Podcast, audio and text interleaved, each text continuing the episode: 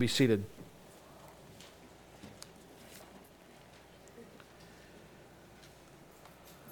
If you have a Bible, I invite you to turn with me to Matthew chapter 28 this morning.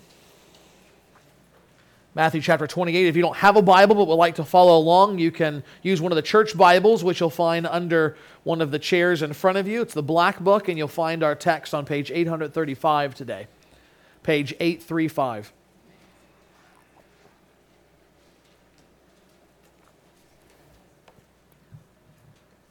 Matthew 28.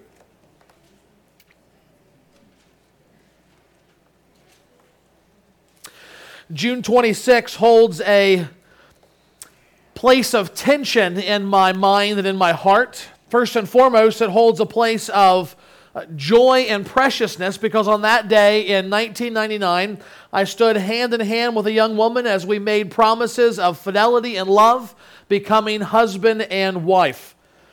I love that day because of that. But just as I love it, it also is like fingernails on a chalkboard to my mind and my heart. Because while I celebrate June 26 for the wonderful and profound changes that came into my life as a result of marriage, culturally, June 26 represents the mangling of the same precious institution.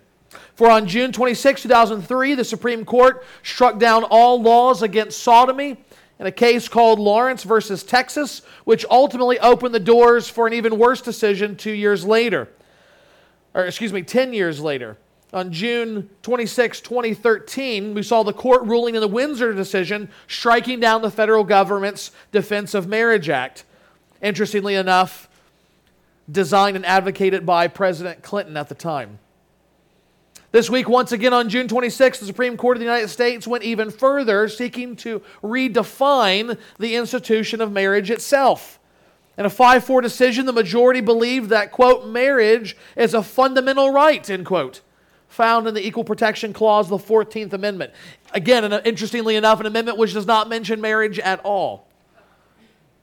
Part of this right, then, as they ruled, is that states license a marriage between two people of the same sex and to recognize a same sex marriage entered into lawfully in another state. Thus, the Supreme Court struck down the state constitutional amendments that defined marriage as between a man and a woman that are found in Ohio, Kentucky, Tennessee, and here in our own state of Michigan. The court overruled the voice of the people in those states.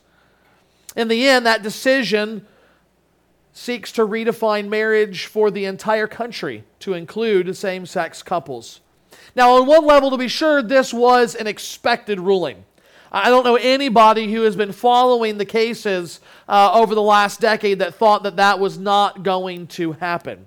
But as the president of Southern Seminary, Albert Mohler, remarked this week, the decision was worse than we thought it would be. Why? In part because the way in which the, the ruling was made, the, the legal justification behind it, effectively undid the constitutionality of our lawmaking. In his dissenting opinion, in other words, he disagreed with the five uh, majority members, Chief Justice Roberts said that this decision by the other judges was, quote, an act of will, not legal judgment. Interestingly enough, Robert says in his dissent, more or less, he thinks same sex marriage should be okay, but that there cannot be, he cannot see a constitutional argument for making it a legal right. More concerning for us, though, is that the small bone that was seemingly thrown towards religious liberty in that ruling was really not a bone at all, at least not one that we would like to have, but one that will probably cause us to choke in the years to come. On the surface, it looks helpful, but in reality, it, it, it limits religious liberty. Justice Kennedy, writing for the majority, said at the end of his brief finally, it must be emphasized that religions and those that adhere to religious doctrines may continue to advocate with utmost sincere conviction by divine precepts same sex marriage should not be condoned. The First Amendment ensures that religious organizations and persons are given proper protection as they seek to teach the principles that are so fulfilling and so central to their lives and faiths and to their own deep aspirations to continue the family structure they have long revered. Notice that whereas the Constitution's First Amendment guarantees the right to the free exercise of religion, Justice Kennedy limited his words to the mere teaching of the principles of our faith. Not surprisingly, Justice Alito also in his dissent commented that this decision will, quote, be used to vilify Americans who are unwilling to assent to the new orthodoxy, end quote. In other words, he believes Christians, or even those in other religions that would hold to the same ethical and sexual morals that we do, will eventually be pressured or even prosecuted for holding to a different belief about marriage, especially if it is tried to live out in the public square. So, the title of this sermon, which at this point doesn't sound like much of a sermon, asks the question that we need to ask now what? Now what? Where do we go from here? What should we do? How should we think? How should the people of Christ respond to the court's decision? In order to answer that this morning, I want to go to a familiar passage, one that I think will help us see how these truths should be thought about in our modern times. In Matthew 28, we see Christ emerging victorious from his atoning death on the cross and his burial in the grave through a resurrected life. He secures salvation for sinners' forgiveness, and he is raised for their justification. Then, as he prepares to ascend back to heaven, back to the Heavenly Father, and take his rightful place at his right hand as the King over all things, Jesus issues this command to his disciples. Matthew 28, beginning at verse 18. All authority in heaven and on earth has been given to me. Therefore, go and make disciples of all nations, baptizing them in the name of the Father and of the Son and of the Holy Spirit, teaching them to observe all that I have commanded you. And behold, I am with you always to the end of the age. This weekend, many Christians are wondering what to do because of the SCOTUS ruling. Some are asking helpful questions, others are simply making snide comments on social media. Thinking about these things, Russell Moore, the president of the, our denomination's Ethics and Religious Liberty Commission, has probably given the best one line summary of what our response should be to this decision. He said in a tweet Christians need to just keep calm and walk the line. And essentially, that's what I'm going to explain how we do from Matthew 28 this morning. We begin by remembering that we have in Christ a superior authority. We have a superior authority as the basis for sending his disciples to the ends of the earth to make disciples of all peoples. A quite audacious thing, considering there's only between 70 and 120 people at this point standing at the feet of Christ as he ascends to heaven. And he says, You're going to go everywhere to all peoples and tell them their religious beliefs are wrong unless they are putting their faith in me. They need to forsake their false gods and look to me, the one true God. The basis for that was this statement All authority, all authority in heaven and on earth has been given to me. If that is true, then it puts no limits on any realm of existence over which Christ is king. He has authority over all things. And so, as we think about that this morning, it means, first of all, that he has authority over marriage. Christ has authority over marriage that gets to the real issue this morning. Well, why is this ruling such a big deal? That's what some people are thinking anyway. Not long after the announcement on Friday, uh, there were many advocating that churches just stop doing marriages at all to get out of the so called marriage business to just give it over to the secular authorities. Let it be a civil issue uh, where even Christians could go to a, a justice of the peace, say their vows, and then have a religious ceremony celebrating that marriage. On the surface, that may seem like a good idea. It may even come to that at some point, depending upon how quickly things change in the political arena. But the question the assumption there as to why that would be a good thing too quickly abandons the larger truths that stand behind marriage itself, namely what marriage is and who created it. Ultimately, who has authority over marriage. You might remember that even in Jesus' day, there were debates about marriage. And when his enemies tried to trap him up, this was one of the issues that they used. How did he answer? How did he respond to this question about marriage? Ultimately, he appealed to the one who created marriage, his heavenly Father, and the instructions he gave about it in his word. So in Matthew 19, we see the Pharisees come up to him, testing him by asking, Is it lawful to divorce one's wife for any cause? Jesus, is it, is it true? Is it lawful? Is it okay if a man puts away, divorces, gets rid of his wife for any reason at all? Jesus answered, Have you not read that he who created them from the beginning made them male and female, and said, Therefore a man shall leave his father and his mother and hold fast to his wife, and the two shall become one flesh?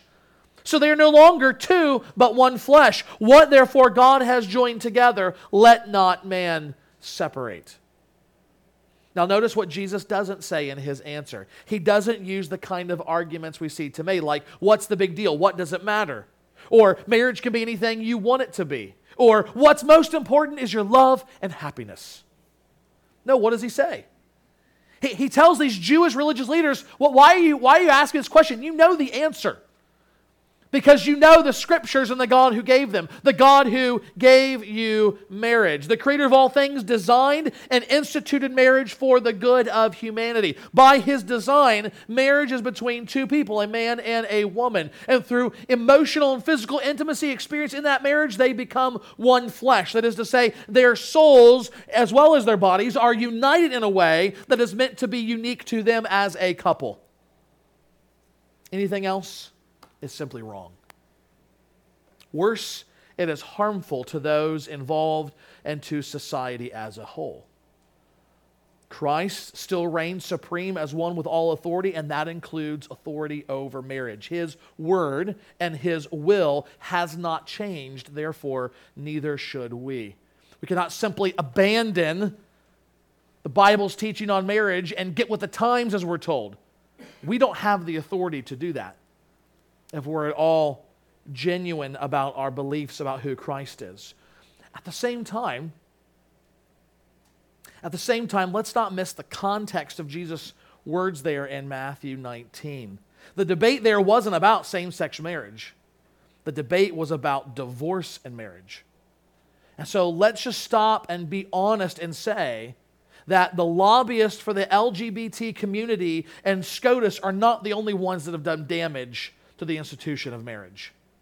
The church has been guilty of a less than clear vision of marriage every time we have brushed aside the sinfulness of wrongful divorce, cohabitation, or sex before marriage. Anytime the biblical vision, God's design, and intention of marriage is not made clear and celebrated in the church among God's people in their teaching and in their practice, we failed to be faithful to our own beliefs. We have done damage to the institution of marriage. We've already accommodated to the culture rather than live distinct from it. Therefore, under the authority of Christ, even today, the church needs to repent and then go on to be clear and consistent in our theology of marriage and sexuality. Christ has authority over marriage, but he also has, secondly, authority over government. Christ has authority over government. Later in Matthew, some of the religious leaders are again trying to trap Jesus into saying something that would give them grounds for action against him. They either want him to say something that will discredit him in the eyes of the people, to, to dislodge the popularity he has with them, and therefore their following of him, or get him to say something that will be the basis for them to bring a criminal charge against Jesus. In chapter 22 of Matthew's gospel, it's a question about taxes and authority the authority of human, even pagan governments over God's people, specifically Rome over Israel. And so, in order to answer that question, he asks for a coin. And taking the coin, he shows them Caesar's picture on the coin. And he asks them, whose image is on the coin? And they respond, Caesar's. And so Jesus famously says in Matthew 22, 21, Therefore, render to Caesar the things that are Caesar's, and to God the things that are God's. Of course, following what God says in Genesis 2, namely that humanity is made in the image of God, Jesus knows that every individual person is stamped with God's image. And therefore, we as individuals need to be rendered fully to Him. Thus, his point is that we all have, include all of us, all that we have belongs to God. But thinking about the issue of marriage, we need to be clear that that means God owns marriage, Caesar doesn't any more than he owns individual people. Marriage is as old as humanity, but it is not a construction of humanity. Humanity didn't make it. It's not a product of human culture, just the opposite. It was given by God to help create human culture. In that regard, nothing has changed because of the Supreme Court ruling. Government doesn't own marriage, it can only recognize it. Therefore, we don't need to follow the advice of some voices again, telling us to get in line with the 21st century. We don't need to worry about being on the right side of history on this issue. Friends, as we'll talk about in a few minutes, we know where history goes. We know how it ends and who's going to be on the wrong and the right side, if not now, on the last day. We need to acknowledge the authority of Christ, even if it means disobeying civil authority. That is not the Christian's first response when we don't get what we like. You, you, know, you know, people are asking, well, does this mean that pastors are going to get in trouble if they don't perform same sex marriage? I don't think so. I think the greatest people that are going to be at risk in the immediate future are going to be colleges and parachurch organizations and businesses who are going to be forced to live contrary to their conscience and, and, and there's decisions that need to be made about how to appropriately respond to that. But our first response, if they take away the church's tax exempt status or the pastor's uh, housing salary, it, it, is not to pitch a fit and to protest and say, well, we're just going to do whatever we want. You know what? We can live without those things.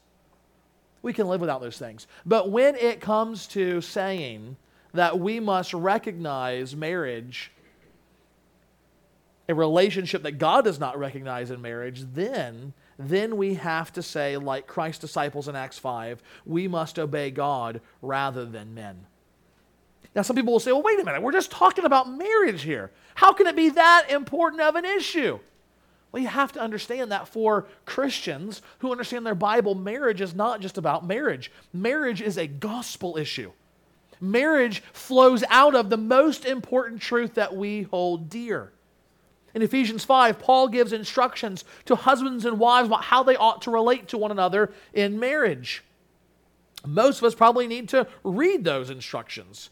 But what's interesting is that he grounds what he says in the same passage that Jesus did, Genesis 2. The two shall become one flesh. Then Paul makes this astonishing statement This mystery is profound, and I am saying that it refers to Christ and the church.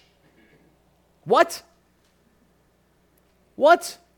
The two shall become one flesh, Paul says, is mysterious and difficult to grasp because ultimately, Paul says, it refers to Christ and the church. So let's be clear Paul is not using the church as an illustration of marriage, it's the other way around. God designed marriage to serve as an illustration of his love for his people, of Christ and the church. So the love and intimacy of a husband and wife is meant to point to a deeper, more profound intimacy between God and his people. So, so the, the desires, humanly speaking, that we have for, for sexual intimacy are good desires, but they are not the end all of our life. If they are not fulfilled in the way that we want them to be fulfilled, it's okay because ultimately those desires are there to push us to desire something even greater than sexual intimacy in marriage. Those desires are there to help us to understand the yearning and the longing that can only be satisfied by a relationship with God.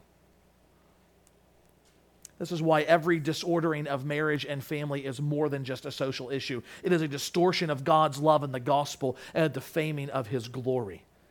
This is why we have to acknowledge Christ's authority over government, especially on the issue of marriage. And so, once again, Russ Moore.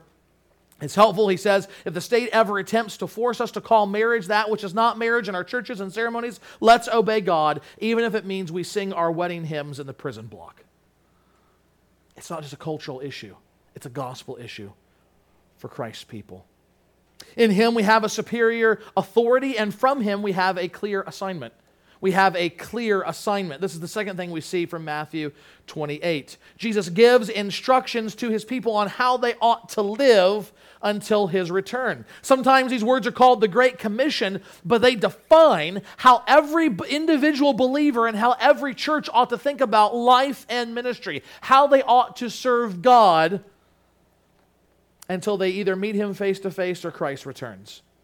Jesus says, Therefore, go and make disciples of all nations, baptizing them in the name of the Father, the Son, and the Holy Spirit, teaching them to observe all that I have commanded you. Now, this task of disciple making is not new to the church at large. We've been doing this for quite a long time, and it's not new to Crossway here in particular. But how do we fulfill that task? How do we make disciples today? Now, on one question, that seems pretty silly because we should be doing it the same way that we've always done it. But an issue like this SCOTUS ruling tends to reveal the worst of God's people. At least that's been my experience with online interactions. Several have fallen short of how I think Christ would have us make disciples against the backdrop of the current marriage crisis. So, so how do we go about making disciples? Well, I think we need to hold together very tightly two of Christ's clear and most obvious commands. There's much more that we can be said. There's books that be written on this. But for this morning and our purposes, two clear mandates that we have that we must hold together without fail. First, we must love our neighbors. We must love our neighbors.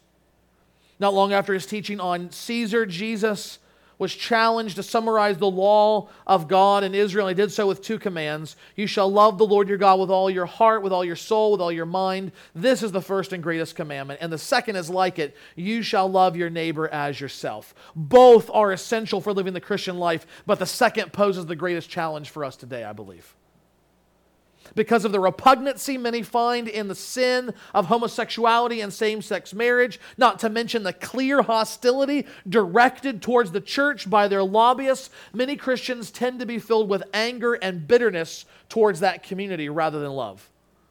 And that's not limited to the folks at Westboro Baptist either.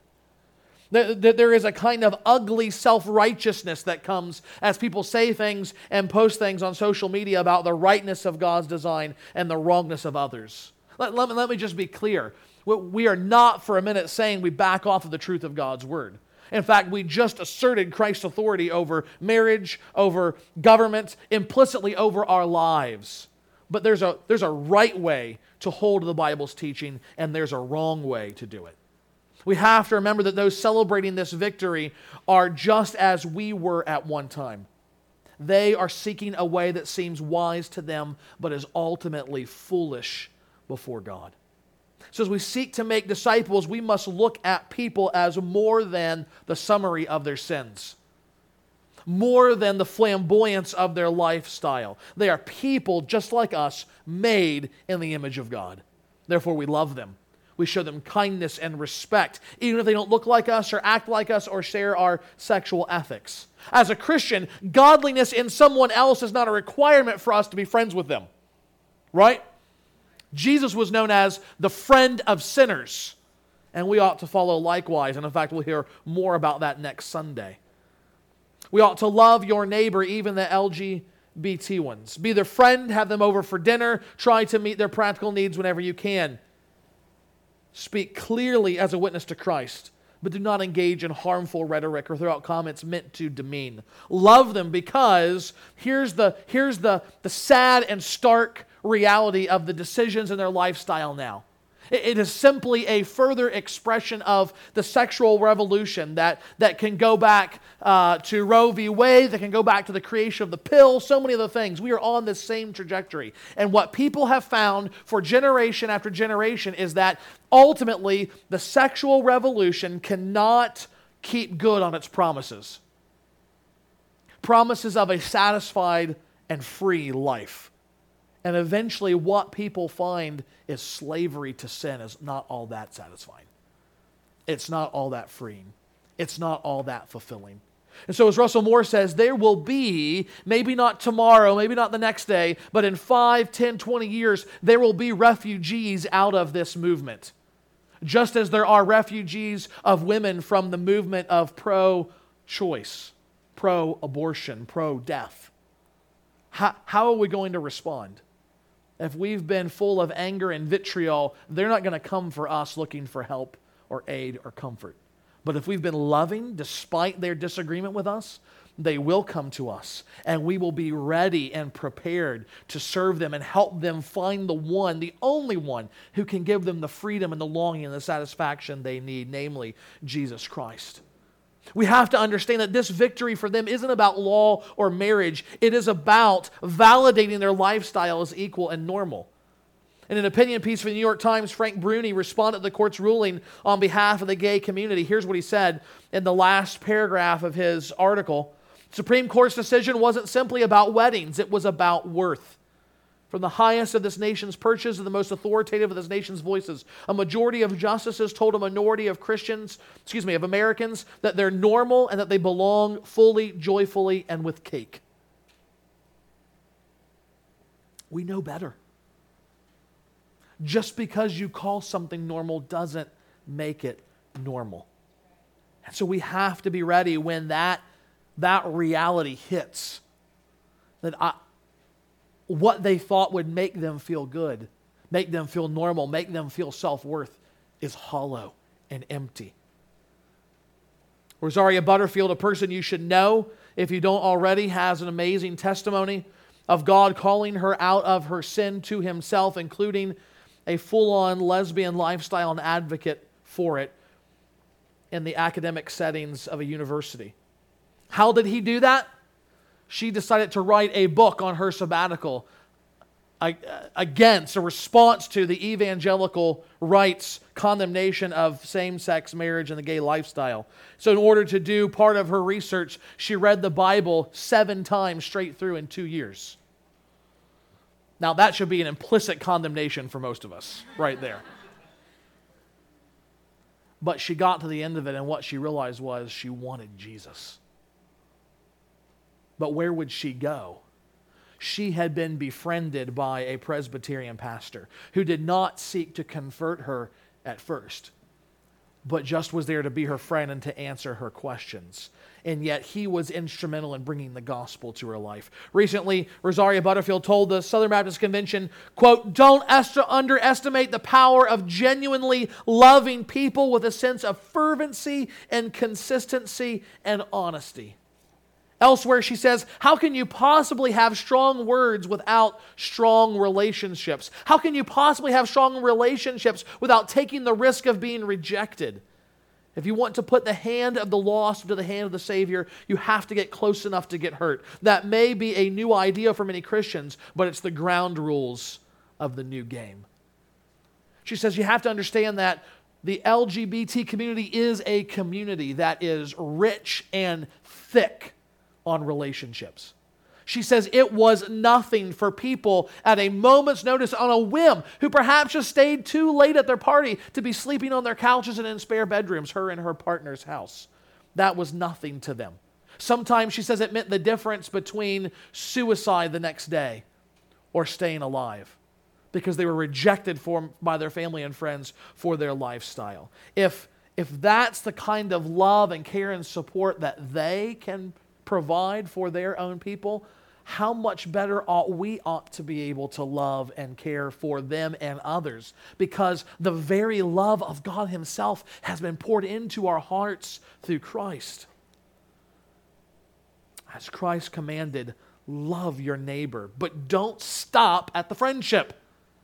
Don't stop with just the loving and the attention and the care. Do the most loving thing. And secondly, preach the gospel. Preach the gospel. Jesus says we are sent out into the world to make disciples, but without gospel proclamation, there is no disciple making. How will they believe unless they hear, Paul says in Romans 10. We can love and befriend better than anyone, but if we do not speak the glorious truth of a man who bled and died and rose again for all sinners, we will never see people saved. Do you remember what Paul told the Corinthians?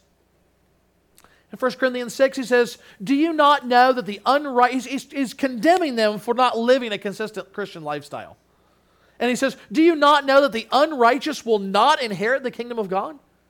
Do not be deceived. Neither the sexually immoral, nor idolaters, nor adulterers, nor men who practice homosexuality, nor thieves, nor greedy, nor drunkards, nor revilers, nor swindlers will inherit the kingdom of God. Next verse. And such were some of you. But you were washed, you were sanctified, you were justified in the name of the Lord Jesus Christ and by the Spirit of our God. Loved ones, this is what we offer new life in Christ. Just as we were once sinners, even sexual sinners, we do not need to stand in judgment of anyone. They are already condemned by their sins. Instead, what we need to do is offer them the same gospel that we have received. You see, here's the problem. So, very often we think we're presenting the gospel to people, but what we're really do is taking shots at their sin and telling them, you need to deal with this sin.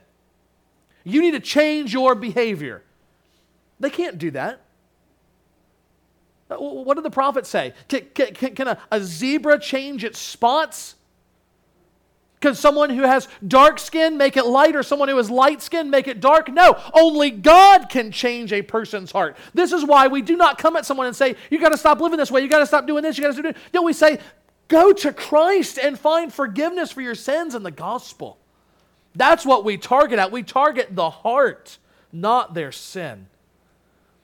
Listen again to Dr. Butterfield's helpful clarity on this issue. She says, Don't presume that the worst sin in your gay and lesbian neighbor's life is sexuality. It's not. The worst sin is unbelief. The fruit of homosexuality is the ethical outworking of a heart and mind and identity that rejects the idea that God is author, and by implication, that His Word has the right to interrogate my life, not the other way around. Do you understand what she's saying there? Because she's lived it and she's come out of it. And she says, My worst problem was not my lifestyle. My worst problem was the fact that I didn't know God. And so when we go to make disciples preaching the gospel, it comes in the context of love, but it is aimed at helping them know God through Christ. We're not preaching moral reform, we're preaching forgiveness and salvation by grace alone. So don't try to turn people straight or convince them their friends and family are wrong. They are wrong morally and socially. The Bible is clear. They're wrong, they're sinful, they're going to hell. But what they need to hear, as at least as our entry point, is the gospel of Christ. Even if we don't struggle with the same sins, we have common ground because every person we meet is just like us. We're sinful. That's their fundamental problem. And the answer to that problem is Christ. One person says you can't be a gospel people if you give up the truth, and you can't be a gospel people if you give up grace. Let's use this moment to be the people Jesus called us to be. And we can do that without fear, Jesus says, because we have a lasting assurance. This is the, the third and final thing we see from these verses this morning. We have a lasting assurance. Jesus says, Behold, I am with you always to the end of the age. When Jesus ascended to the Father, he did not abandon his people. He says, I will always be with my people. In fact, uh, just a, little while after this, in Acts chapter 9, Saul is persecuting the church, he is ravaging the church. And Christ shows up to him, and you know what he says? Why are you persecuting me? Because the people of God are never abstracted from their Savior, from their God. He is with them in all things, is suffering as well as in times of joy. That should be an encouragement to us in our disciple making. Wherever we go, Christ is with us. And it's important that it's an essential that we believe that now. Because despite what some people are saying, even in a church, the sky is not falling in because of this issue. The world is not going to end tomorrow. This did not bring about the last days of the return of Christ. That came when he ascended to the Father and the Spirit came down. And Peter said in Acts 2, now we are in the last days. So we've had the last days for almost 2,000 years, folks. When Monday comes and the radio hucksters are going to have a field day with this decision, seen as the perfect time to panic, predicting that this is the end of democracy as we know it. Look, we've said there's cause for concern, especially in the long term. But if Christ, if we are Christ's people, we don't panic. It's never the time to panic if we are Christ people because he is still on the throne. As one person said, everything's going to be okay because the Supreme Court didn't put Jesus back into the tomb. He's still alive. He's still reigning. He still has authority over all things, ruling and abiding with his people by his Spirit. No court decision is going to change that. Others are going to try and stroke the embers of anger and outrage. Again, remember, this is not just a social issue, it's not a political point, it's a gospel issue for us. And even if we could pinpoint specific people that we could identify for our enemies, what does Jesus say? Love your enemy and pray for those who persecute you. Paul is very clear that ultimately those that we think are our enemy are probably not our enemy. This is a spiritual battle. This is a spiritual battle, and it's only going to be won on spiritual terms. And the same one who here assures us that he is with us always, elsewhere throughout the scripture makes clear that he is greater than any spiritual force in this world. He ensures the darkness never overcomes the light, and that the gates of hell will not prevail against the church. In fact, Christ is a king who bends history to his will. He doesn't just kind of stand aloof and says, Well, I can, I can, I can, I'll do damage control. That's not what Jesus is. That's not how he rules. He is sovereign over all things. So even if the Supreme Court rules in a way that seems to redefine marriage, the truth is no government can actually create or recreate marriage. It can only recognize it. God created marriage to be resilient all the way to the end. Have you thought about this? People are saying this is the end of marriage as we know it. No, I don't think so. I've read the end of the Bible.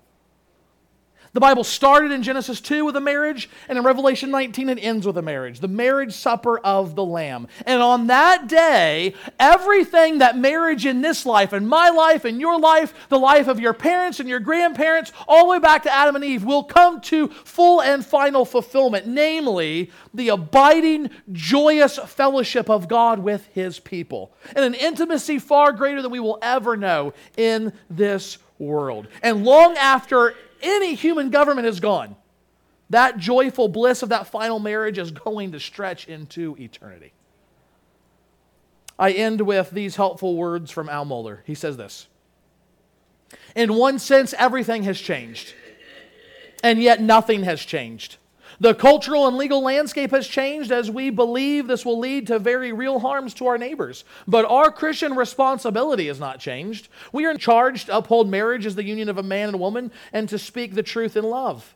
We are also commanded to uphold the truth about marriage in our own lives, in our own marriages, in our own families, and in our own churches. We are called to be the people of the truth, even when the truth is not popular and even when the truth is denied by the culture around us.